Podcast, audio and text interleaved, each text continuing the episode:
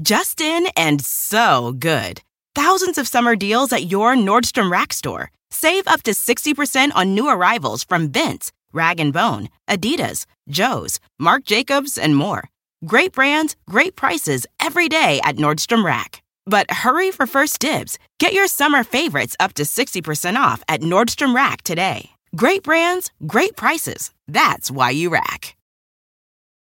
Life is a highway, and on it there will be many chicken sandwiches. But there's only one McCrispy. So go ahead and hit the turn signal if you know about this juicy gem of a detour. If you're looking to add some excitement to the tournament games, make Bet DSI your tournament betting partner. BetDSI has been paying winners for 20 years, and it's top rated on betting review sites. BetDSI has a very user friendly interface, a mobile site, and has the fastest payouts in the industry. You just play, win, get paid. BetDSI offers betting options for everything so, you can bet on March Madness, the NBA, the NHL, and all other major sports. You can even bet on politics and reality TV. It's crazy. You bet on virtually everything and anything. Try live betting at BetDSI, where you can bet on games from start to finish, every play, every minute until the end. New members get 100% bonus match using promo code KING. Once again, go to betdsi.com and use promo code KING and get this limited time 100% bonus offer to make some extra cash betting the madness in this tournament. Get one free million dollar contest entry just for signing up with promo code KING. It's only a game until you bet it at BetDSI.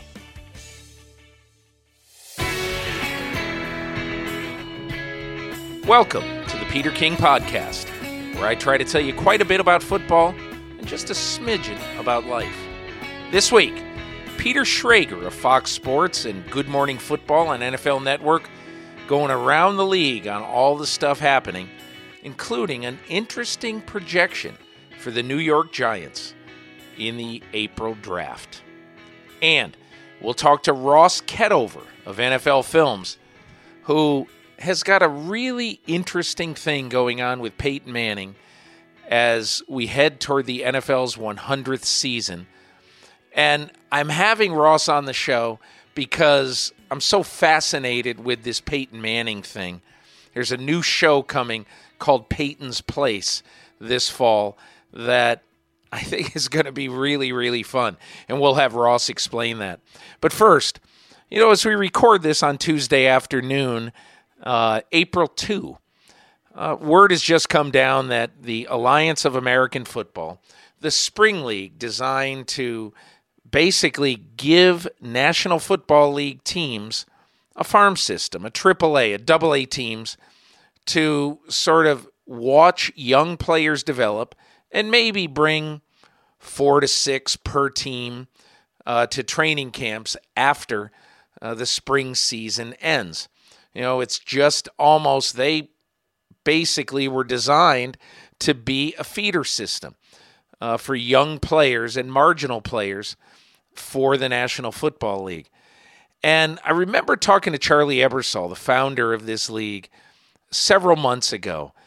And we talked about how, in my opinion, these new spring leagues, they need to do one thing far and away more importantly than anything else in their development, and that is you walk into a room and put on your drawing board, we are playing football for three years, period. If there's any question that the league might not play for three years and might not be able to survive the ups and downs and the bumps in the road, then don't do it. And now, as word comes down that they're about to fold after only eight games in season one, it's a it's it's a joke. It's laughable. Uh, you know, why do you start a business if you think that two months into the business that there's even a remote chance that it might not work. And, uh, you know, obviously, everybody read a month or so ago an entrepreneur who owns the Carolina Hurricanes of the NHL, Tom Dundon, got in and infused $250 million of capital into the league. Well, obviously, he didn't spend all that money. You know, reports today are that he spent about a quarter of that in this year to try to make this work. Um, and and you know there will be there will be reasons why it didn't work, and there will be stories out there that'll explain. Well, here's what happened. Blah, you know, and it's all white noise to me. It just simply doesn't matter. If you don't have the capital to move this thing forward, don't start it in the first place. And it's it's it's embarrassing. It really is embarrassing. Um, and you know, for the the the NFL people who got involved, like Bill Polian, uh, Dan Kaplan of Sports Business Journal, uh, who's been uh, ahead of this story every step of the way, um, you know, is reporting now that that there's a lot of people who don't want this this thing to fold, uh, but Tom Dundon uh, apparently believes that you know he's throwing money down the drain. So again, another league with good intentions, but with uh, a plan that just simply was not solid enough. Folds, bites the dust, and basically leaves the NFL searching again for a developmental football league that everybody in the league says is necessary. But nobody in the league wants to support with millions of dollars, the millions of dollars it would take for a developmental league to work. In my opinion, that's the only way. And I know Vince McMahon is restarting the XFL uh, in 2020, and everybody now will look to that league. I, I mean, I, I look at all these leagues that, you know, if the XFL doesn't have a rock solid plan in place to play three years of football, I, I, I'll pay no attention to it. It's meaningless. You know, these are the kind of things that that have to have a long term plan, and when they don't, uh, it's it's a debacle, as the AAF history turned out to be. And now my conversation with Peter Schrager of Fox Sports and Good Morning Football.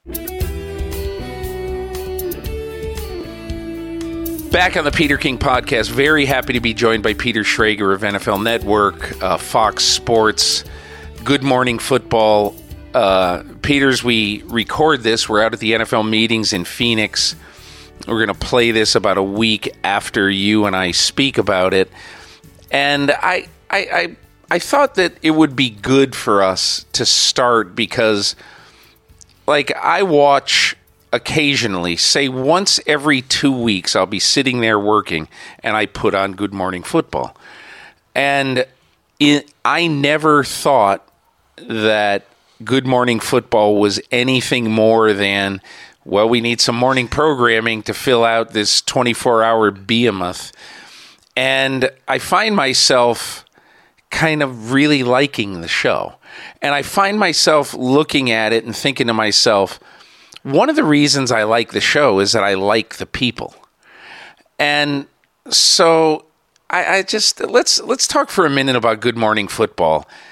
Why do you think that it's been f- fairly critically acclaimed, and you guys have made something of what a lot of people felt was just going to be a space filler. Absolutely. Hey, first of all, that's amazing for you to say that. You know how much we revere you and me personally. I I think we all came into the job, and for all of us, it was this huge career opportunity. I, not to get into it, but I was writing sports for FoxSports.com with a couple, you know, TV experiences with Fox Sports One and NFL on Fox, and then Kyle Brandt was a producer at Jim Rome, never really the guy, always the guy behind the guy.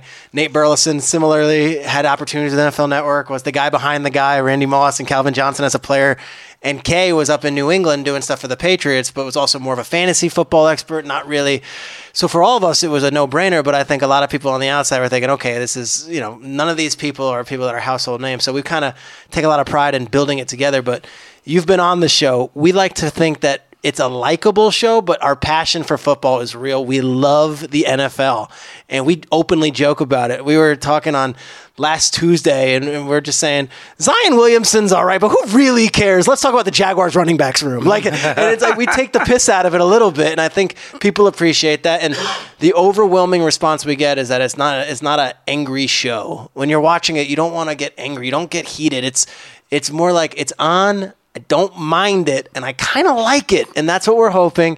And every NFL team has the NFL Network on 24 hours a day in their facilities. So even if it's not hitting the mainstream as much as maybe we'd hope, and that it's you know nominated for sports Emmys, none of that stuff. It is the show of record in the mornings around the league. So for me personally, as someone who thinks he's pretty plugged in, and everybody watches it, and if you want to have an opinion, you're not saying it into some you know empty vacuum. You're saying it, and that person's going to hear it. Yeah. And there's some weight to it. So I love the show, and I love that you like it. That's cool. Um, I, I talked to Nate Burleson on this podcast a few months ago, and I was charmed by him. Really was. And he really, I think he's got a chance to be really, really good in this business, in part because he's going to work at it. He's not just going to show up. And he's not going to show up and, and just say, okay, I'm the former player. Let me analyze why this receiver is good. Yep. Okay. He's going to work at it because I think he views himself seven years from now, I'm going to be Michael Strahan Jr.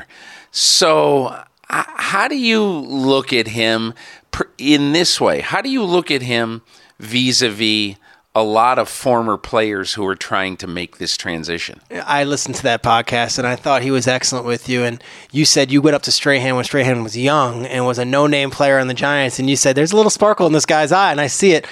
I saw that in Nate when he was a player because I used to cover all the NFL and I'd go into the Detroit Lions locker room and you've got Titus Young and Calvin Johnson and, and a young Matt Stafford and Burleson is holding court in the locker room where everyone's talking to Burleson, all the reporters, and he loved it. And he doesn't need to do this. Nate played 11 years in the league at a high level. He works on the CBS Sunday show. He doesn't need to wake up at 3:30 in the morning Monday to Friday, take a 45 minute drive from central Jersey into the city to go do a show for 3 hours a day with very little vacation time. But the fact he does do it and he's all in and he pumps Kyle, myself, and Kay up as his equals and doesn't look down on us because we didn't play the game or maybe we don't. He's the old. I mean, you were charmed by him. I've been with him for three years. I don't think we've ever had a moment where the two of us haven't had the ultimate respect for each other and are as. I'm as in love with working with him as I am with anyone I've ever worked with. This guy is the real deal. And yeah, you said Strahan. I think he could do what James Brown does in 10 years. I think he could be a host. Like, Yeah. the sky is the limit for him. And the fact that he was Calvin's number two and Randy's number two, it's not a chip on his shoulder, but there's something to that where he wasn't handed everything. He was a third round pick. And I appreciate the hell out of it because I think you and I, like, we worked for it. So to come to work every day and a guy who doesn't necessarily need to be in that chair, but is in that chair, I, the sky's the limit for Nate. Yeah, I th- I think it's. I just think it's. You know, sometimes I realize there are serious issues in the NFL that need to be addressed, but there's nothing wrong with having fun with something that is fun. You know, and football's fun. Why'd you get into this, right? Yeah, It's fun. It is We, fun. we'd be doing politics. We'd be doing, you know, environmental law otherwise. Yeah. Like, that's what I always say. And one of our first mantras of our show is something that Chris Collinsworth came on. And I love Chris. He came on and he says, you know why I like you guys? And his nice, you know, southern drawl. He goes, Your football's supposed to be fun. And you guys have fun. And I'm like, God forbid we thought that way. You know, we understand there are issues and we're going to take them serious. Like you said, there's gravity to all this stuff. But at the end of the day, if you're choosing to watch us over Joe Scarborough or Yeah. you know whoever else in the morning, Yeah. you're here because you want to have fun. Yeah. With Peter Schrager of uh, Good Morning Football and everywhere else. Peter, I, I, I'm, I wanted to ask you. You know, we've we you know before we started, I said, you know, in this off season, we've been sort of maniacal about a few stories, Antonio Brown and and and Odell Beckham, and I, I, I wanted to touch on a few other things, particularly maybe some teams and some signings or some transactions that really haven't gotten a lot of attention, and then maybe look forward to the draft a little bit. But I want to start with the New York Jets. Let's do it. I'm I'm um, I've got a bit of a love hate thing with the Jets this offseason um, because the road is littered in the 26 years of NFL free agency with teams that spent a lot of money. And by late October, we're saying, oh my God, we have major buyer's remorse. And it isn't that I don't like or respect Le'Veon Bell, but I'm not sure this is going to work. And I'm not sure it really would work anywhere. He was on the he was with the best offensive line probably in football. Um, he had an incredible passing game to take the pressure off him. Now, you know, he's going, he's got a young quarterback, an unproven quarterback, uh, with a, as of now, a very questionable passing game, although they've added bodies there. So tell me wh- whether you think Le'Veon's going to succeed or fail and why. I'll, I'll, go back a few months. I think I've gotten to know Christopher Johnson fairly well. Uh, Woody's brother, and he's kind of serving as the owner and CEO right now. Very interesting guy. Comes at it from a different viewpoint, progressive as heck, and he basically told Mike Maccagnan and Todd Bowles, "Get your get yourselves together here, and you guys better get on the same page, or either you're both out or one of you's out." And they lost 41 to 10 to Matt Barkley and the Bills, and it was kind of the writing on the wall for Todd Bowles. As good of a guy he was, he was out.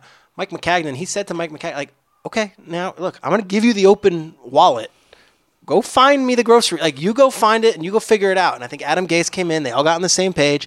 And if you were to tell a Jets fan that you're going to come away with C.J. Mosley and Le'Veon Bell in free agency, they would have been doing flips two months ago. But the money they spent on an inside linebacker, $17 million, when Luke Kuechly makes $12 million a year and Bobby Wagner makes $10 million, it might be a tough pill to swallow. Le'Veon Bell making the money he's making guaranteed. Could, at the end of the day, this will only only work if Sam Darnold's any good. Yeah. And they believe he is. Adam Gase is a, is a, I would say, a quarterback whisperer of sorts. He's seen him all. Peyton Manning swears by him, all this stuff. Gase told me yesterday, it was off the record, but I'll say it here. Gase told me, I didn't know if, you know, necessarily, I don't know him yet because we haven't really gotten to know each other, but you watch him in moments on film and he's got it. There's something there. And if anyone is going to cultivate it, whatever that is, Gase will get you there. I mean, he's that's what he does. And I feel like there were questions whether Darnold and you compare him to Baker and compare him to Josh Allen. If Darnold is what they think he is internally, and they think very highly of him, the Jets are going to be a good team. Yeah. And Le'Veon Bell, you know it. I don't. I don't think the line of suitors was as long as maybe him and his representation thought there was. He got good guaranteed money. I, we can debate dollars and cents all it is but there's no David DeCastro and Pouncey wa- right. blocking for him. You know, Villanueva, uh, Alejandro Villanueva is not setting him up. For, this is a different offensive line, and Robbie Anderson's the number one receiver, not Antonio Brown. So if Le'Veon Bell wanted to show everyone something, this is this is the situation to show them that he does not have the supporting cast that he did. I do love Mosley, and I love the fact that even though he's a different personality, he hit, he was on his way to becoming the Ray Lewis of the Ravens defense. They're going to miss him, and is 17 million a year a lot for him? Yes. But I, I also think every year we say, "Oh my God, I can't believe player X signed for X and million." Next year, and the next year it's going to be more because the salary cap goes up it. eight or ten percent. Well, six or eight. It's also doesn't it feel like it's like a, the day of oh, oh, eighty-four million. Then No one thinks once the season starts, you're not wondering, you're not checking the guy's dollar and cents, right? And with the Jets, they paid seventeen for him, but they look at it as who's leading Jamal Adams in that locker room right now? Like who is yeah. he looking at? And now he's got someone, and yeah. the guy. From the Ravens standpoint, I don't know what were you gonna ask because I I got thoughts on the Ravens too. So uh, one other thing about the Jets. How close do you really believe they came to hiring Matt Rhule, the head coach at Baylor, as their coach? Yeah, I think it was pretty legitimate. I Me mean, too. And and I don't know if he's spoken about it on the record. I know Matt pretty well. I've gotten to know him, and I basically it was here's Todd Monken. We really like him as an offensive coordinator. You guys would make a great team. And from what I'm told, you know, Rhule has a relationship with Parcells. Asked Parcells his thoughts on that situation. Parcells says, no, no, no, you do not get a blind marriage when this is your job. And I think Rhule kind of withdrew himself, but I think he was very much in contention. Yeah. I think Kingsbury was very much on their radar. Kingsbury got on a private jet after meeting with them, flew out to Arizona. Michael Bidwill takes him on a helicopter ride, and by the end of the helicopter ride, signed, sealed, delivered. I think you got to you got to explain. By the way, I do think. I mean, when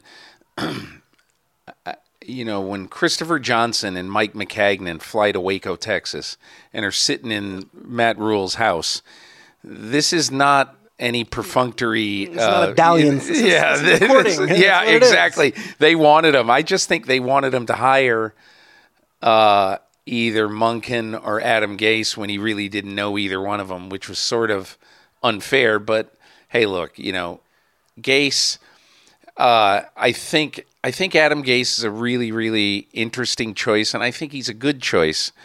But I also think that I totally get why he did not develop the quarterback in Miami because Ryan Tannehill got hurt twice in three years, so it's hard to play when you're hurt. But but he still has to prove that he can make a young quarterback good because Peyton Manning is a just add water guy. You're you know, right. even though Manning does love him, you know, he's still got to prove he can develop. There's more to it too, though. Like Adam. Okay, so you've interviewed Sean McVay. You walk. Sean McVay's going to make eye contact with you. You're going to feel like the most important person in the world. You know, I don't know if you've gotten the chance to meet with Cliff yet. Cliff is going to charm you. There's something to him. Gase is not looking to be your friend. Right. Adam Gase is rough around the edges, and Yeah. players do like playing for him, but a lot of players did not like playing for Adam him. Adam Gase is really a lot like his father-in-law. Is Joe he's a lot right? like, Like, Joe Vitt. Like, and- Yeah. and- and I for those who don't know Joe Vitt, he's a longtime NFL assistant who you meet him, he goes, Meh. Yeah. you know, media. Yeah. yeah, and that's Adam. And again, Peyton Peyton's got a sardonic wit to him too, so Peyton kind of liked that edge, you know. Yeah. But Adam is rough around the edges, and I don't think the ownership situation in Miami with Adam went great at the end there. I do think it's going well here, but you put Gregg Williams, Adam Gase, Joe Vitt. Blake Williams, Gregg's son, all in the same coaching staff. I don't know if that's a ticking time bomb or is it going to be the greatest thing ever and they're salt and vinegar and they're going to just completely, you know, be piss and vinegar and run through the league and go beat the Patriots. There's a chance.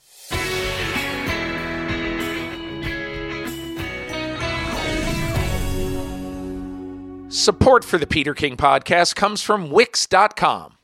With Wix, you can create your very own professional website. Choose a template you love and customize it by adding your own text, images, and videos. With hundreds of intuitive design features, you can tell your story exactly the way you want. Want even more for your website? You can easily start a blog, launch an online store, or create an event. Share everything in a click on social media and drive even more traffic to your site with SEO tools to get found on Google. Wix has all the tools you need to create the exact website you want. You can even create a beautiful website while listening to this podcast. Over 140 million people choose Wix to create their website. So create yours today. You can get started now by going to Wix.com. That's W I X.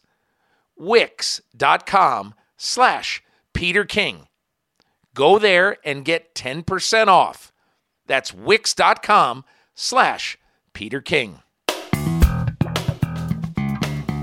If you were the Miami Dolphins, if you're Stephen Ross and you desperately want your long term quarterback, and somehow, some way, you can't get him this year.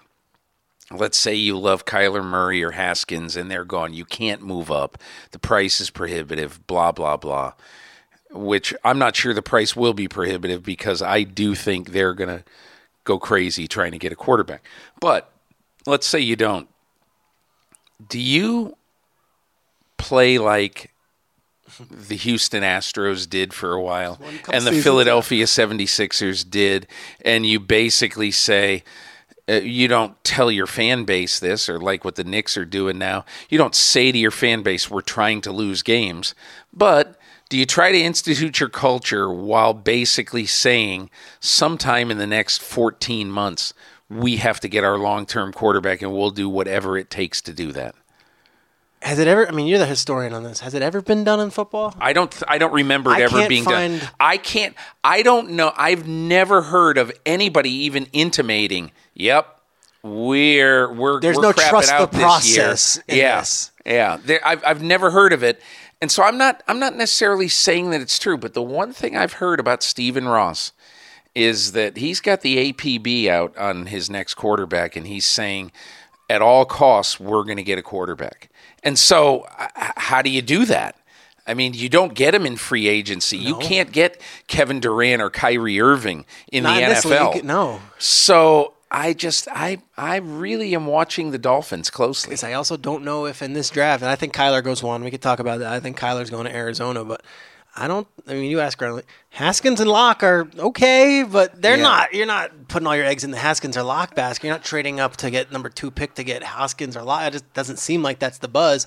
So then, do you bite the bullet for a year and hope that you get a top three pick so you can get Tua or Trevor Lawrence or one of these guys or Fromm? I don't know. I remember a couple years ago, people saying. This team's going to tank so they can get Matt Barkley. Matt Barkley was a fourth round pick. Like, you don't know with these quarterbacks. I'll also say this. I remember, because I was going through my mind, when Harbaugh first got the job in San Francisco, there was a talk, not in San Francisco, but around the league that bite the bullet for one year and then Andrew Luck, and then look at the moves they've made. That team with Alex Smith, Harbaugh's first, I think they went to the NFC Championship game. So you don't know, you can't predict, and your team can catch fire. The NFL's different, you know. and- You know, when you think about that, it's so funny. What a difference eight years makes because eight years ago, Jim Harbaugh, you know, drafted Colin Kaepernick in the second, Second round, and over a two-year period, he made him like a sensation Yep. in the NFL. How amazing it is!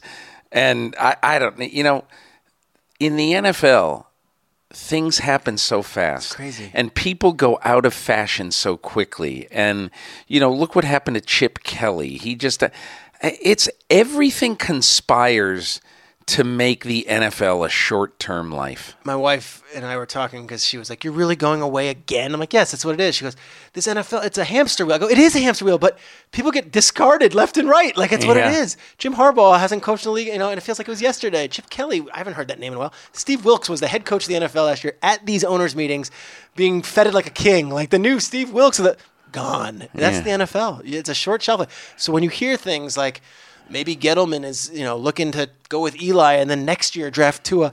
We can't guarantee Dave Gettleman's the GM. If they have a top three pick, I don't know if he's the GM next year. It doesn't right. work like that in the NFL. Yeah. Uh, but the Baltimore Ravens, Yeah. a very interesting ball club because for many reasons. One, the the handoff of Ozzie Newsome from Ozzie Newsome to Eric DeCosta, the handoff from Joe Flacco to Lamar Jackson, uh, a total rebuilding of the defense after it gets almost stripped, other than the secondary. So, how do you, how do you look at the Ravens right now? It's so interesting because I was asked a question on our show. Are we sure Lamar Jackson's good? That's a great question. And I said, they are building their entire team around his skill set. And I'm going to trust Ozzie Newsome, Eric DeCosta, and John Harbaugh, who saw him for six months in practice and saw him at OTAs and saw him at training camp and saw him enough to say, we're passing the torch. Because I did the sidelines of their Saturday night game, not the playoff game, but the Saturday night game against the Chargers where they won.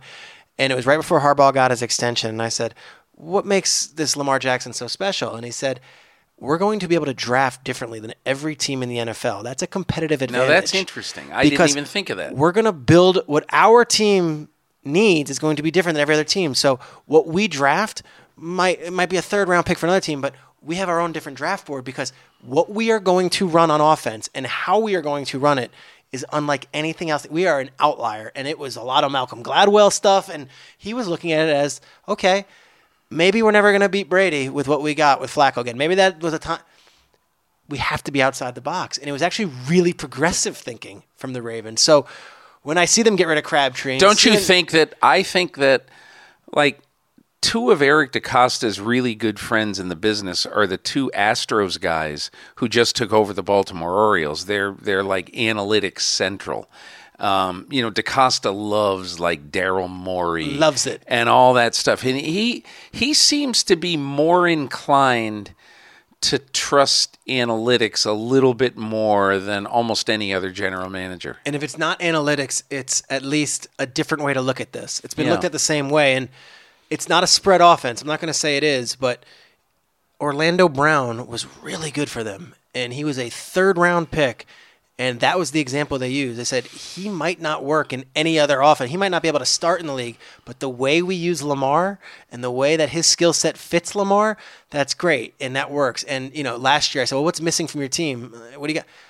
You know, maybe we can use a little, you know, another power runner. And they got it in Mark Ingram. You know, what do you need on defense? And I remember them saying, you know, Weddle's a great coach back there, but maybe we have another. Earl Thomas is that guy. Like, I think they have a plan, and I think the money was just too rich for CJ Mosley. It was nothing against CJ. That's a big loss, but their offense is going to be really, really different this year than what we see around the league. It was last year. It caught up with them in the playoff game. Chargers, second time they saw him, had the book. Put six safety, put six defensive backs out there. We'll figure it out. Lamar's not going to beat us with his arm. Is Lamar Jackson good? We'll see. Yeah. Um, you know, uh, I wonder if you, you know, basically being close to the Giants and knowing the Giants so well, I really get the feeling that they might not take a quarterback.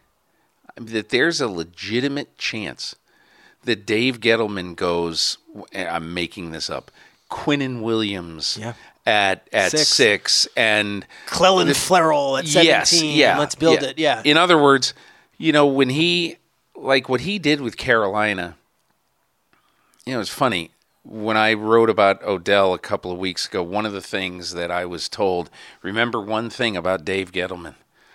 He's unlike any general manager right now because he still believes that if you don't have a good offensive line and a good defensive line, you can't win, regardless of how great your other players are. And I think that's a little bit foreign to people t- in today's football. But that's the way Gettleman believes. And I just get the feeling that if they don't love Haskins, if they don't love him, I- I they're think not they're I- not going to pick a quarterback. I think the other guy might be. Well, just wait the next month. I'm telling you, Drew Lock is getting a lot of buzz here. I've been here and I've been talking to. J- I know multiple teams that have Lock above Haskins on their board. That's the wild card here. If they love Lock, because I think he might be there at six, and they say it's a four-year starter, Gettleman will like that. He's six foot four. Gettleman will like that. He can throw the ball. Gettleman likes that. Like that might be the pick. What I had an interesting conversation with someone who said that they were making calls at the draft and they heard secondhand, so not direct, but last year someone called the Giants about the two pick. And Gettleman was beside himself that they would even consider trading it because he says, We got a Hall of Famer. This this Saquon, he's a Hall of I'm not to ever trade uh, for a, it's a bird in the hand. It, was the guy. Like, didn't mm-hmm. matter whether they loved Darnold or Bailey. They weren't trading that pick. It was a Hall of, he still views it that way. That you take the best player on the board. So, to your point, if Quinnen Williams or if Josh Allen or if any of these guys are at six and he views them as a future All Pro or Hall of Famer, who cares about the critics? We're going there. Yeah. I have doing I'm doing a mock draft. I haven't taken Drew Lock. Wow. I think Drew Lock. I think Drew Lock fits it, and I. The Giants don't throw smoke screens around. I don't think they play that game. When he started going on and on at the combine about the Kansas City model and the handoff and all that stuff, I think there is something to it. I think they will take a quarterback. So then, what about Haskins? I think. I don't. I think Lock goes before Haskins, just Wow, based that's on really- that's just really based on this week. Yeah. I don't know. I think Haskins did really well at his pro day. I had a coach, head coach, tell me, "Whew, very impressive. Said that, and all the feedback from the scouts that were there were Pied Piper led his team because that's the knock on Haskins. One year, it was a great year, Yeah. but what are we getting with Lock? Although he hasn't won national championships or all this stuff, many different offensive styles, handled it like a champ. Father was a football player. Grandfather was a football like.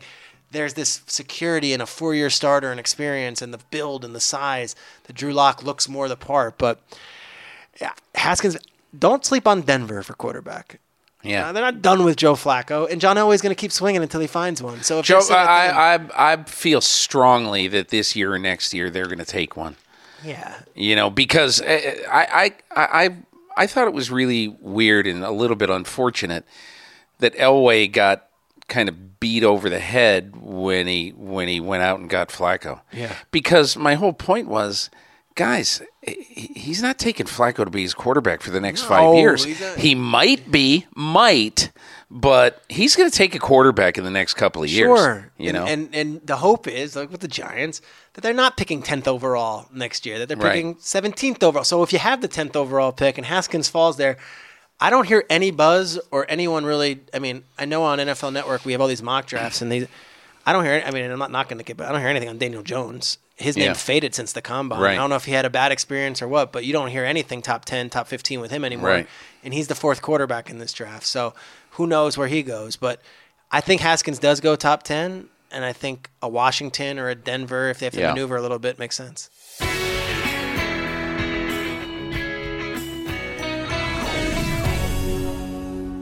taming the briar patch, mowing the lawn, trimming Yeti, whatever you call it, it's about time we talk about manscaping.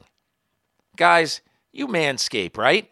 You know, keep things trimmed and fresh. Nine out of ten women of all ages prefer their guy manscaped. But you've got to have the right tools, or you'll look like you used a machete. Pop over to manscaped.com that's M A N S C A P E D com and check out the perfect package. No, not that perfect package, but the Manscaped Perfect Package 2.0 that was a smash hit on Shark Tank. It features the lawnmower, a precision trimmer engineered for below the waist grooming. The skin safe technology means no more accidental nicks and no more painful burns. Check out the lawnmower and the amazing grooming and hygiene products that come with your perfect package. You will be so happy you did because it will be beautiful and it will be comfortable. Get 20% off plus free shipping today. Visit manscaped.com and use promo code KING. Again, promo code KING at manscaped.com. M A N S C A P E D dot com. Manscaped.com.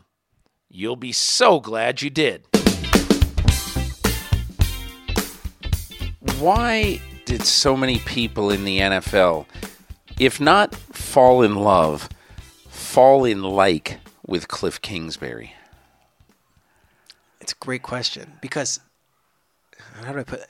He didn't have much success in college. Yeah. You know, losing record. What re- I'll tell you what really bothers me about the the love affair with Cliff Kingsbury, Yeah. and I don't. And it irks a lot of people. Well, uh, here's what bothers me.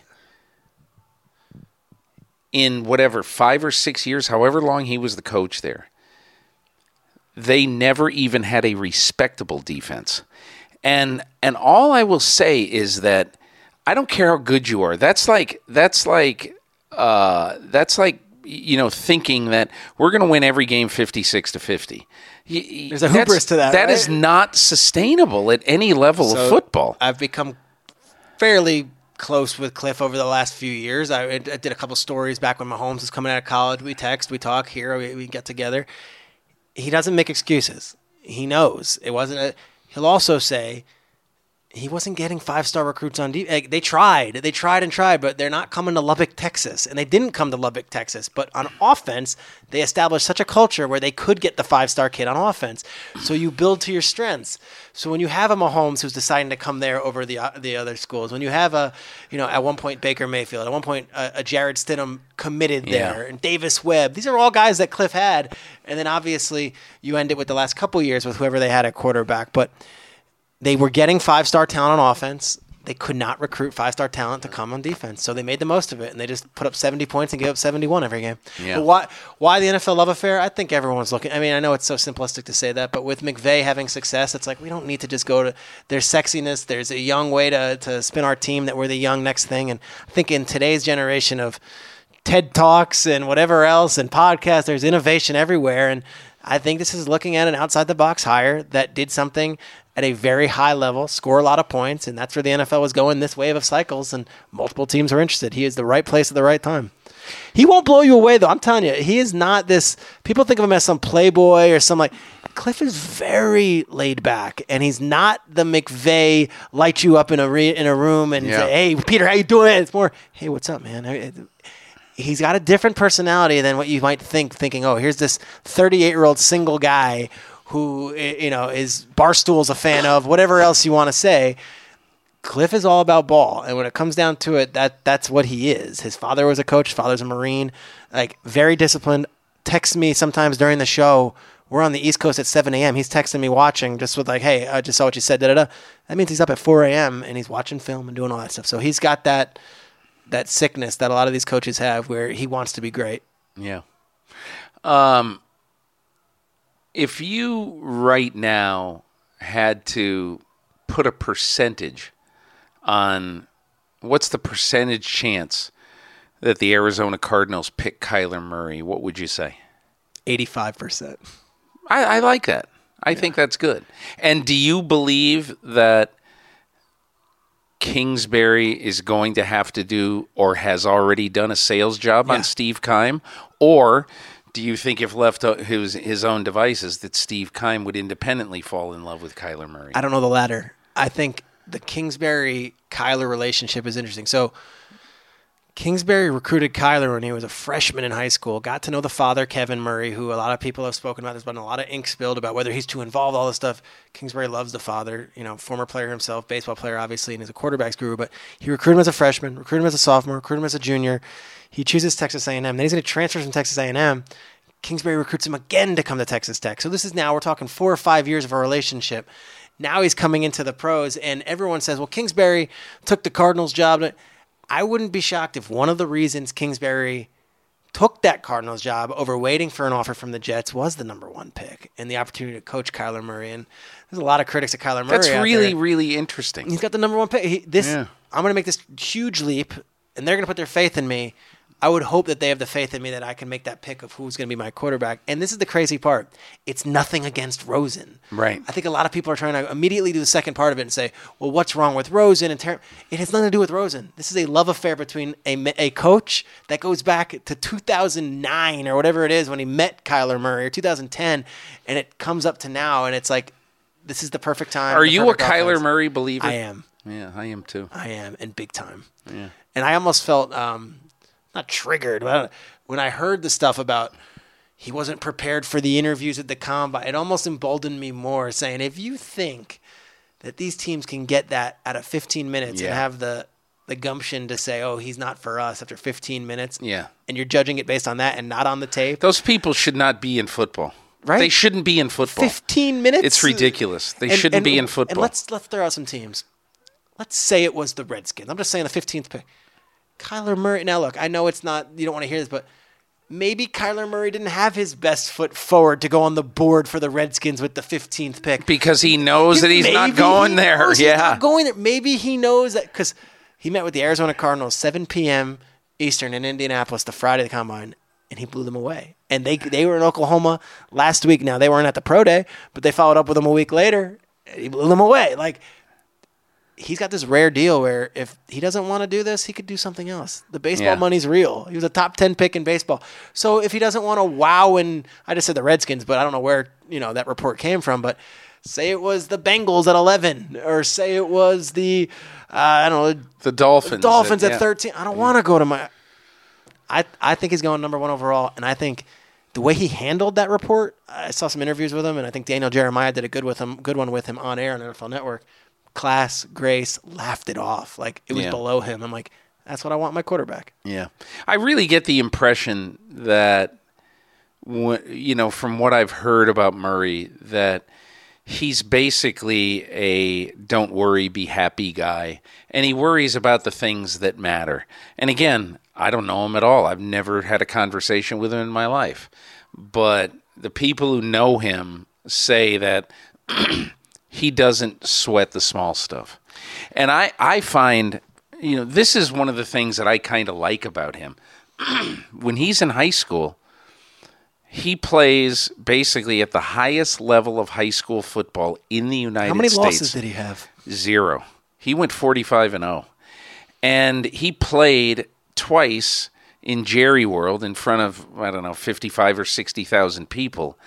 So from the time he was 17, 16, 17, 18 years old, A, he's always been the best guy. Yep.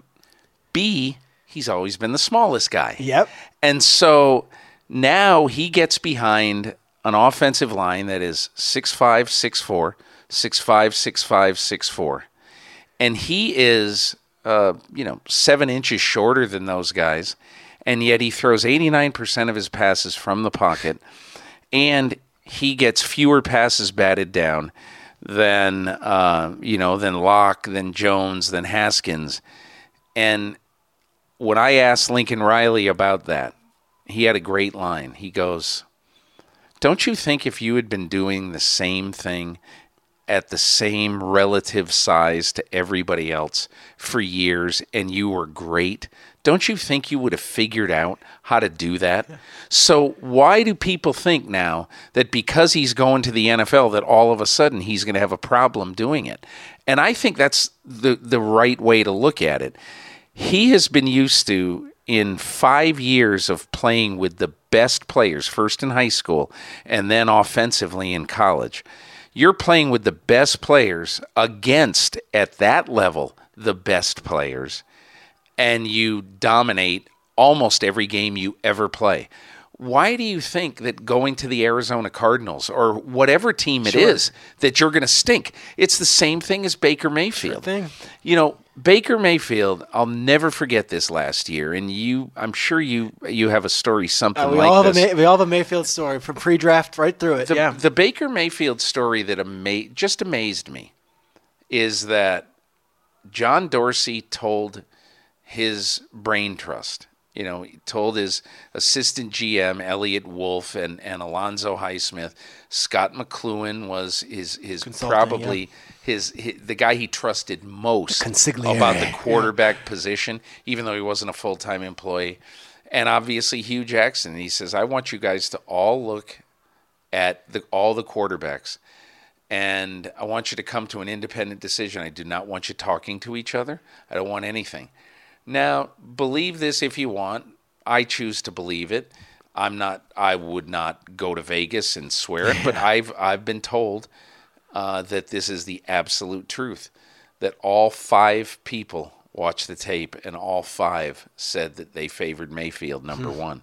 So I look at that and I just basically say, you know, Mayfield's season in 2017, um, you know, at Oklahoma was very similar to Kyler Murray's season in 2018 in so many ways. Right up to where they got in the playoffs, right up to it in the Heisman Trophy and everything. And and I and I just say, uh, you know, I, I try to poke holes in in this, but I just I don't know why you wouldn't trust Kyler Murray.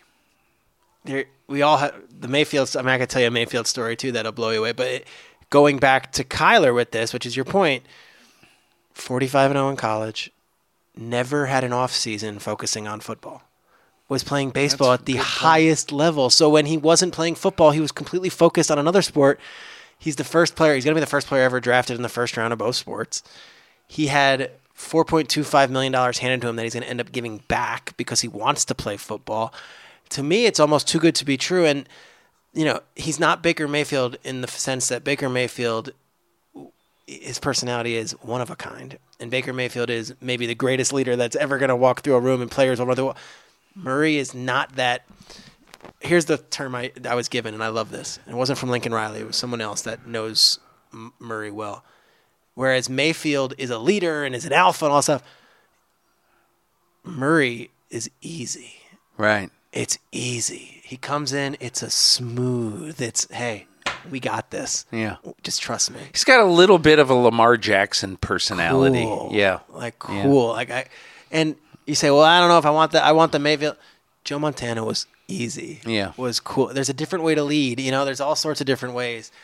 And these players swear by him, and Mayfield swears by him. Mayfield loves Kyler Murray, and a lot yeah. of times you talk about a high recruit as your backup, all that but stuff. But you know what, Mayfield? I think the reason he loves him is because Kyler Murray was a great backup to him. Probably a great teammate also. Yeah, that's yeah. It tells you a lot that he wasn't the four-year starter. It, you know, and every, I got because I said the same thing about Haskins. I said he only played one year. I was, well, what about Kyler Murray? I said that's a different situation. Different situation. Yeah. Whatever it is, every player is different. I think Murray goes number one. I said 85%. By the time this podcast goes up, I might be at 99%. I'm talking myself into All right. it. Uh, is there anybody out there you feel right now feel strongly about Haskins? No. Or do you think he's still he's really an up in the air guy right now? I don't know why, but I don't have any team that's like slam dunk Right. Haskins. And usually I got a feel for it. Like last year, I could say it now. I knew at this point the Patriots loved Baker Mayfield. Yeah. They loved him. They had two first. Hey, round wait, by the way, by the way, Yeah. aren't you the one who reported that on Thursday? Yeah. Because I remember hearing that. You know, there's a cacophony of sound sure, on just- draft night. I don't You know- talk much. And when I talk, I'll tell you this, Peter. I think you're the same way. Yeah. When I put it out there, it ain't BS. It is not. Yeah. I don't do rumor mill stuff. I'm just telling you. Yes, I put it out Thursday. That one rang your wrong. You said, okay. well, I remember one. that really well. And the reason I remember it is because you said Josh McDaniels went to see Baker Mayfield. And I said, holy crap. If he did that, that tells me that the Patriot, this is what it tells me that the Patriots think, okay, if Baker Mayfield gets to six, seven, eight, Exactly right. We're gonna trade the ranch right. to Exactly try to go get It wasn't. They weren't going up. They, he went Right, one they overall, can't go to so number they can't go to one, you know? But they were interested, and I'll tell you another one. McVay took a flight with him. I love this because it's a Southwest flight, and McVay sat next to Mayfield on the way to the combine. For whatever reason, Baker was Wow. training, So next to him, and McVay and I spoke at the combine, and I couldn't say it at the time, and I've never said it since. I don't think McVay was like, "Now that's that's a guy. Like that's Yeah. one of those." And when you hear it from McVay, and I don't know if it was McDaniels who loved uh, whoever, if it was Belichick, or if it was you know Nick Cesario, or whoever it was, Patriots liked Mayfield. When you hear that McVay liked Mayfield, this guy- things start coming into line. Starting to hear that with Murray a little bit, not from those particular people, but Yeah. teams around the league saying, "Well, Murray's hands down number one," and then you pick Lock or Haskins, how you want to order it out, whatever. But Murray's getting that kind of feel right now, that momentum where it's wait a second, people I trust all are all in on Murray. Of course, I'll come in line as well. Is there anything you think the Oakland? Let's say that what I heard a lot at the combine is true that Jon Gruden loves Kyler Murray. Yeah. Okay. Is there any price that they could pay to move from four to one? Right, it's the ultimate test of will. Say, say, say you have the sign off from Keim and Bidwill, and you're Kingsbury, and you're not making the pick, but you're making the pitch. I need this Kyler Murray, and then they offer you the four, the twenty-four, and the twenty-seven. Yeah, I Can know. you, tr- can you turn down three first round picks? Because you have Josh Rosen there, who you like. Again, like I said, they don't dislike Josh Rosen. That's fascinating. Now, do Mayock and Gruden have the stones to do that? I don't know. Maybe, but I thought Mayock said something very interesting here in Phoenix. He goes, "The biggest strength we have is that Jon Gruden has a ten-year contract, Yep. so we can make some decisions." You know, it was very interesting. I wrote this in my column that that uh, about that MIT Sloan Yeah, yeah. guy who, uh, when they said that the Oakland Raiders made the trade of the year in 2018 in trading Khalil Mack to the Bears, obviously we all thought differently. And and and Ryan Pace wins Executive of the Sure. Year for Yesterday. making Yeah, that trade. that one trade. But but but what was so interesting about that trade, about that award, is that the guy who spearheads the the Sloan MIT committee that made that pick is the 2017 Nobel Prize winner for economics, Richard Thaler, and he told me when we were talking about it, he goes, he says, "Here's the reason why I love that trade because." I really dislike very high picks in the draft because I believe that the sweet spot for picks is late one to like mid two. I love those picks because those picks overall, um, you know, Historically, value just- yeah. historically are so much better.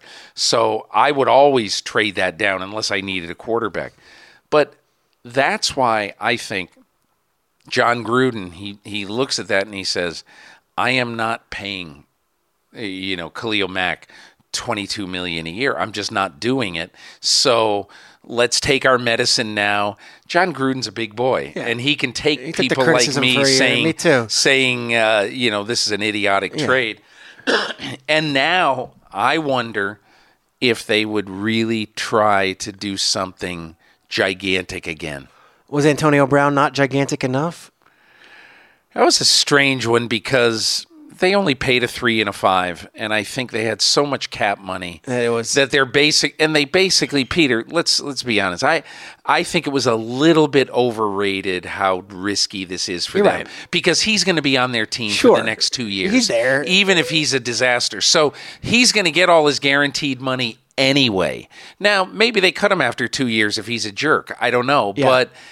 They're they're I I I think the Raiders are very interesting. They right are. I think they've done a good job. And, you know, it's funny. This Twitter world is so bizarre, but I made a comment on the show that rubbed people the wrong way. And I'll tell you who really came after me. And it's funny, but I said, you know, yes, Antonio Brown and Derek Carr seem to be getting along. And I've heard stories that the two of them are working out privately and it's going swimmingly. And, but I said, something rubbed me wrong about the Raiders.com camera crew being there when Derek Carr first embraced Antonio Brown, and then Antonio Brown brings an Instagram team to Derek Carr's kid's birthday, and they're all there. I'm like, this. It, seems like it's a lot of, hey, I've got a new girlfriend. Look, hey Ben, are you watching? Like we're getting Yeah. along. And Derek Carr and Dar- and uh, David Carr's oldest brother, Darren Carr, who I don't know, he's on Twitter, started coming at me and saying, "Hey, you don't know what you're talking about. This is real. This is it." It seems like But why did they have to be so public about it? I mean, it just it's almost like, hey, we're buddies. I saw that stuff. I thought it was weird. It was weird, and it weird. was March. I said, let's see it in September when things aren't Yeah. so great, or see it in October because I think there's this feeling amongst the Raiders and the Raiders organization, and I might be struck with lightning for saying this, but like they're even convincing themselves Derek Carr's our guy. Like Derek Yeah. Carr's our guy. Derek Carr's our guy. And look, Antonio Brown likes Derek Carr. They played together at the Pro Bowl. Kyler Murray, I'm. I mean, I'll tell you like I heard Gruden is watching film of Kyler and going, but you know, you hear stories that like, yeah. and if Kyler Murray is the guy they want to put on a giant 50 foot or 500 foot you know, billboard in Vegas, and on the Yeah. entire MGM Grand is all Kyler Murray, it's a lot sexier than Derek Carr, and it's a lot more interesting than Derek Carr. So because he's the new guy. Yeah, new it's guy. interesting. But you know, one of the reasons why I don't think the Cardinals would do it is because the Cardinals desperately need a billboard right now. They does desperately he need sell a tickets billboard. any more than Josh Rosen, Kyler? Yeah. Yes, think- in a I- big, big way, in my opinion. I think this might be. Let's say they they uh, if they were to for some reason to pass on Kyler Murray, in my opinion, anyway. Yeah. I think they would feel it at the box office. I think they would feel it. I think this would be the first year where there would start to be not a red sea, but an empty seat sea. if they were with Josh Rosen and went three and thirteen, and it was the same thing. Yeah. Yeah. and it's been that way. Remember, we go back to those early two thousands when it was you know right after Jake Plummer, it was grim. Yeah. We had Max Hall at quarterback and all Yeah. that. It was not pretty. Um, I'm interested to see if there's if Murray and Kingsbury were together because uh, forget the tickets here. Like, does Fox put them on more? You know, like is that an Aikman and Buck type thing, or is that still? Let's watch and let's see how it goes. Is that something where Collinsworth and Michaels are calling the games? Because You know what I the think Cardinals is, are irrelevant. You right know what now. I think is gonna is is really tough for the NFL right now. When they make out their schedule and they make their prime time games, right now, today, the Arizona Cardinals would be on national TV one time, and it would Thursday likely be a Thursday night game in week three. NFL Network only. Okay. You know, like one of those deals. It would be one of those things. And yet, you know, I think one of the things we learned from 2018 is how incredibly fun. If you look at the ratings yeah for the Browns Jets game in week two, monster. if you look at that in the first half, it was meh. Yeah. Okay. But then Baker remember. Baker Mayfield comes into that game for Tyrod Taylor. And the end of that game, I somebody in the league told me this. In the years that they've been doing the Thursday night game, Never there had spike. never been a spike from the second uh, start of the second half to the end of the game like there was because Mayfield was in and he was really you know playing well and exciting everything like that and and so all the only point I'm making is the NFL's I'll, I'll one up you. The Chiefs played maybe two primetime games last year. yeah Patrick Mahomes was the greatest player in the league, and because Yeah. you don't know. Well, right now, and and so my point is, my point is, if Arizona, if they got to make the schedule out Before the draft. week before the draft. They, they will finalize the schedule one week before the draft. So I'll, I'll tell you what I, I think this might be one of these uh, Howard Katz to Michael Bidwill phone calls. I don't want to hedge my bet. Tell me I'm making the right pick here if I put Arizona on four times. Are you Well, not kid? four. I was going to say twice with this understanding that, quite honestly, the Arizona Seattle game in week 11 might get flexed Sure. if Arizona is. You know, five and four, and but playing an incredible game every week. Who knows? Yep. And look, this is all ridiculous stuff. No, this is what's stuff fun. I, I think I about think it too. of. Last year, San Francisco 49ers had four straight primetime games, and Right. Nick Mullens was their quarterback. yeah. Do you think there were a couple phone calls? Hey, uh, is there? You know, of course, I'm sure someone called the Niners and said, "Is there anything we can do? Is there anyone? Yeah. Can, is there a trade? Is there something like?" The NFL knows where the bread is buttered, and Kyler Murray might be the answer. I'm, we're gonna we, we could talk for eight hours, this. but so but I want to ask you just one other Yeah. thing, and then we'll go off. We're with Peter Schrager, uh, Fox, uh, NFL Network, Good Morning Football. Um, one team that no one is talking about that I happen to think might be really really good, like 11 win good, is the San Francisco 49ers. Because I think Garoppolo coming back, I think Kyle Shanahan. This is so weird. Somebody somebody mentioned this to me. Well, oh, Shanahan's got to win this year. He could get whacked. And I'm thinking to myself, how unbelievable is this that a guy has 2 years of incredible rotten luck at quarterback. Terrible luck. Okay? And then all of a sudden entering 3 years, I think what's kind of wrong with the NFL is that he has great respect in his locker room. Shanahan does. Players have very high regard for him. And because he's had no look at quarterback, people are saying, well, he's got to win in year three those- or he's going to get whacked. not- not it's insane to people, me.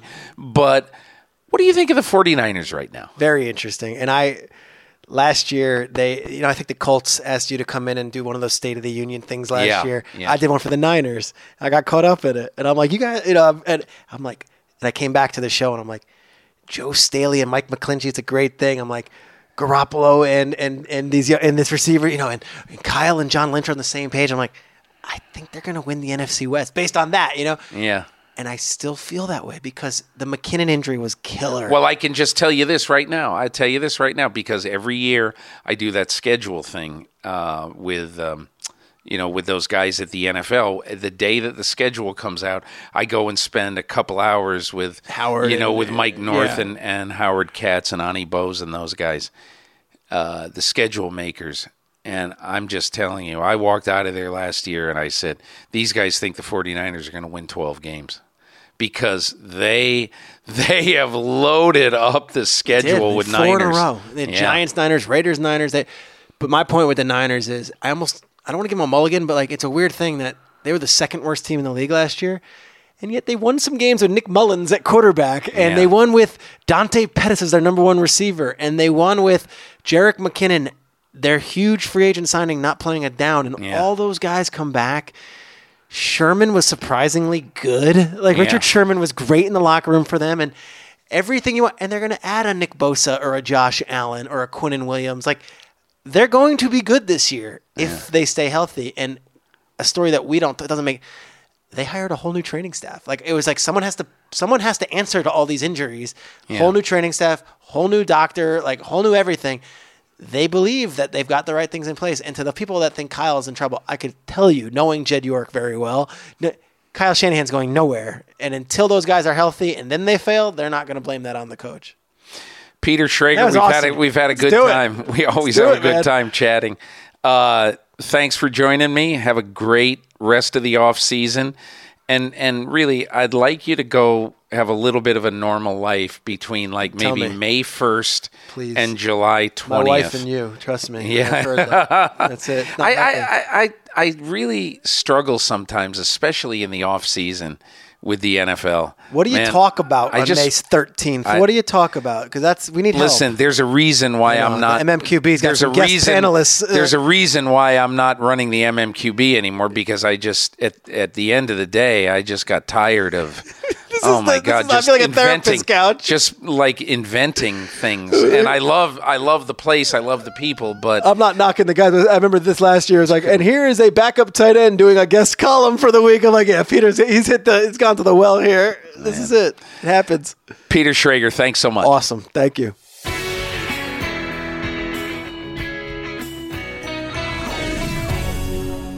Alarm, the willies, the heebie jeebies, panic. There are dozens of words for fear, but just one for an exceptional home security company to stop fear at your front door. SimpliSafe. Simply Safe is home security that knows it feels good to fear less.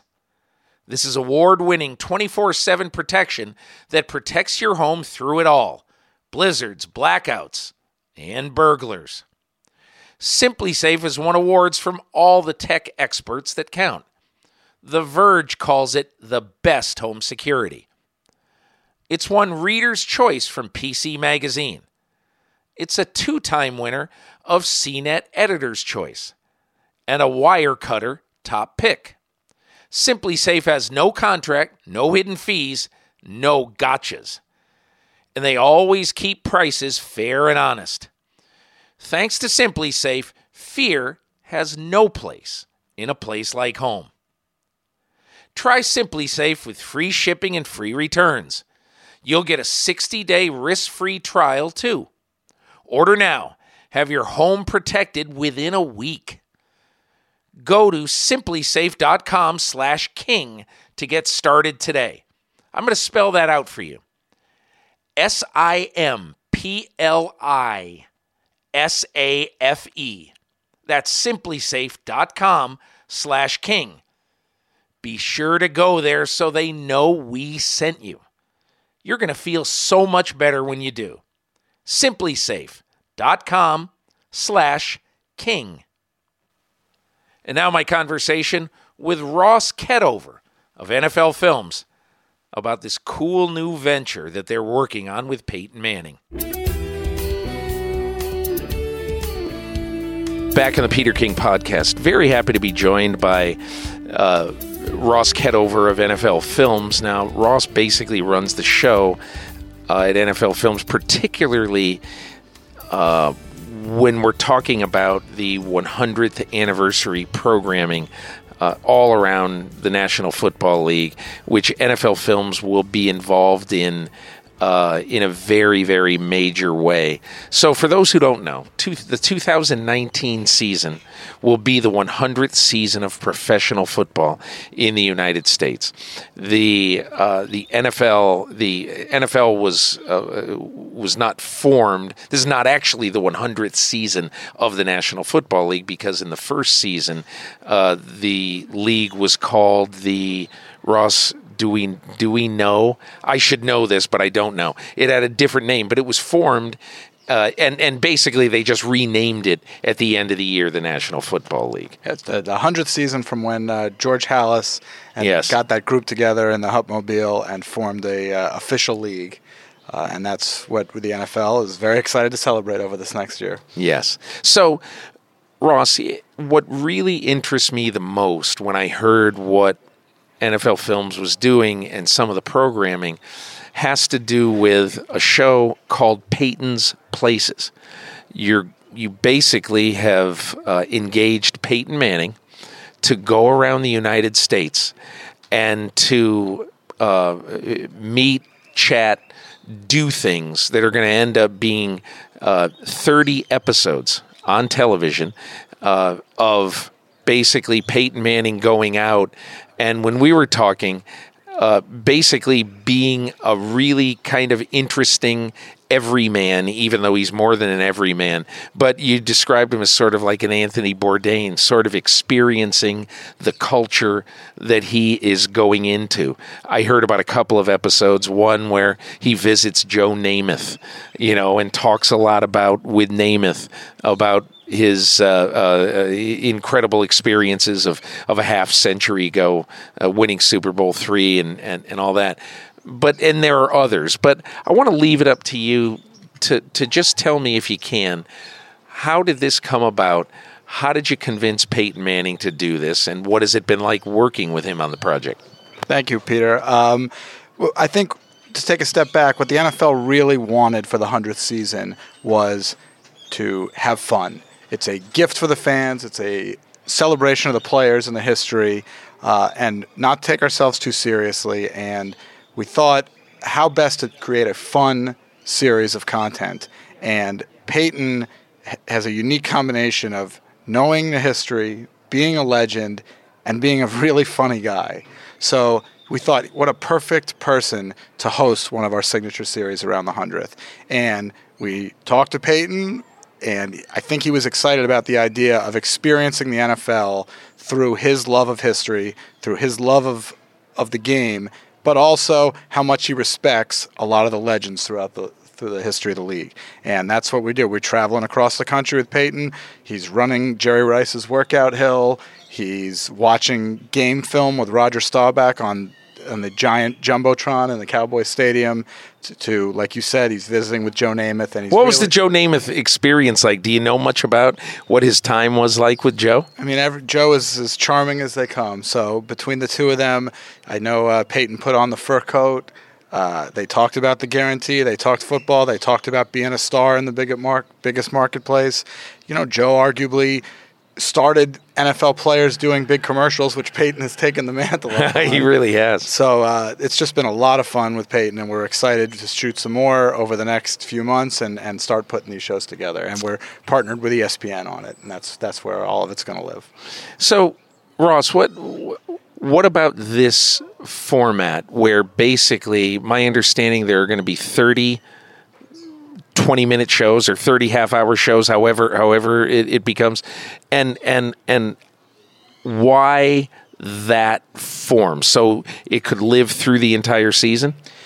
Yes we wanted to group things by topic and we wanted to talk about things that were historical in a new unique way. Nfl films has been documenting a lot of these things for a long time but for example we could tell the story of george halas and the in the hupmobile or we could have Peyton drive one of those actual cars through the streets of LA with Jay Leno, who's a car collector, and talk about the history of the league that way. And we just thought, what a great new way to tell these stories with our fans, for our wow. fans.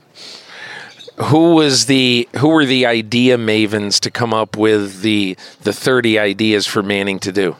Uh, we have a, a few producers, uh, Neil Zender and, and Keith Cosgrove are running the series coming up. We have a giant wall of ideas some Peyton rolls his eyes at, some he says that sounds great. And I think it's really just how can we group these different topics together uh, in a fun way, in a way that covers the most important moments and people of the history of the NFL. Ross, uh, tell me what else is America going to see over the next eight to ten months uh, as the league experiences its hundredth year? Um, I, I, think you're going to see the the NFL is really going to be focused on it. We just announced the other day that the kickoff game is going to be in Chicago because it's their 100th anniversary as well. Uh, for us, we're doing a lot of content. Uh, Peter, something you certainly are associated with. The NFL is going to unveil its all time team, and we're going to unveil it in a series of shows that NFL Films is producing. Peter was one of the very esteemed members of the Blue Ribbon panel that selected this team. Um, and we are going to. I was actually a tattered ribbon. Bill Belichick and John Madden and Don Shula, they wore the blue ribbons. well, I'm sure they were happy to have you there. Uh, I think it, they did a, the committee has done a really nice job of getting making sure all 10 decades are covered and represented uh, and that team's going to be unveiled in six straight weeks on nfl network at the end towards the end of the season um, we're also going to do 100 greatest countdown shows greatest all things that the fans will love greatest plays, greatest games, greatest characters, greatest teams, and game changers. Uh, and that'll be 20 hours of content, also airing on NFL Network, NFL.com, all, of the things that the NFL owns. The pl- uh, fans are going to get to vote for the 32 greatest moments uh, of all time. Every team is submitting their four best. That's all going to be decided on by the fans digitally. Um, there'll be roundtable shows by Hall of Famers and legends. So there's a lot of content. We're very excited for this season. Um, Ross, when when trying to determine how to celebrate the 100th year, of the NFL. What went into the determination? Was this more an idea of, you know, the fun moments of it? Because I, I'm aware of what you're going to do, and what I find interesting is that it isn't just 20 lists of okay, who's the ten best teams of all time? Who's the ten best quarterbacks of all time? Who's the ten best? That's stuff that is is not all that imaginative. So, what went into some of the idea sessions that brought you to this point? Uh, no, you make a good point. Listen, we've done a lot of countdown shows, and fan- countdown shows are fun. At the same time, for our 100 Greatest series, we decided how can we, instead of talking to all the same people, we went and spoke with every celebrity we could find who loves football. So we have Jon Hamm talking about his love of the Cardinals, and um, Bryan Cranston did a long interview about how much he loves games in the cold, and uh, Patricia Heaton loving the cardiac cats of the Browns, and Melissa Etheridge, who was there for Hank Stram winning the Super Bowl. So we're sort of trying to find a way to show how football is intertwined with the popular culture of this country. And it certainly might not have started that way in the 1920s, but I think it's pretty linked right now. And we're just hoping to uh, showcase that to all the fans this year. Let me ask you this to end. When will people start to see the Peyton Manning series, Peyton's Places? Uh, ESPN is is sort of deciding the rollout on that. Um, I'm not sure. I think they're going to see it uh, the whole football season. I don't think it's something that's all going to happen on one day. I think you will be able to w- watch it for the entire extent, probably from the late summer all the way through the Super Bowl. We have so much we're doing with them, and we want to uh, we want to use every possible second that we can. So I think listen to ESPN's announcements, stay tuned, and th- there'll be a lot of good content for people to watch who love football this year. Ross Ketover NFL Films should be a lot of fun. Thanks for joining me. No, thanks for having me. Thanks to my guests, Peter Schrager and Ross Ketover. If you enjoyed these conversations, be sure to listen and subscribe to other great episodes in my podcast series, such as my conversations with Jerry Jones, Adam Vinatieri, and Tony Romo.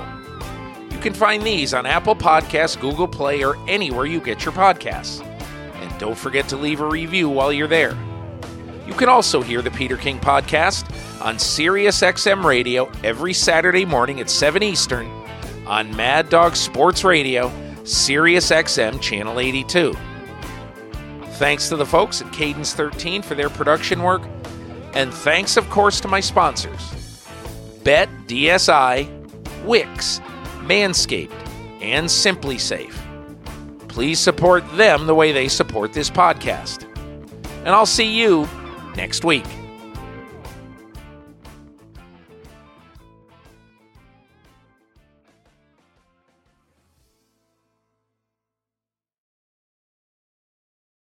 Life is a highway, and on it there will be many chicken sandwiches. But there's only one McCrispy. So go ahead and hit the turn signal if you know about this juicy gem of a detour.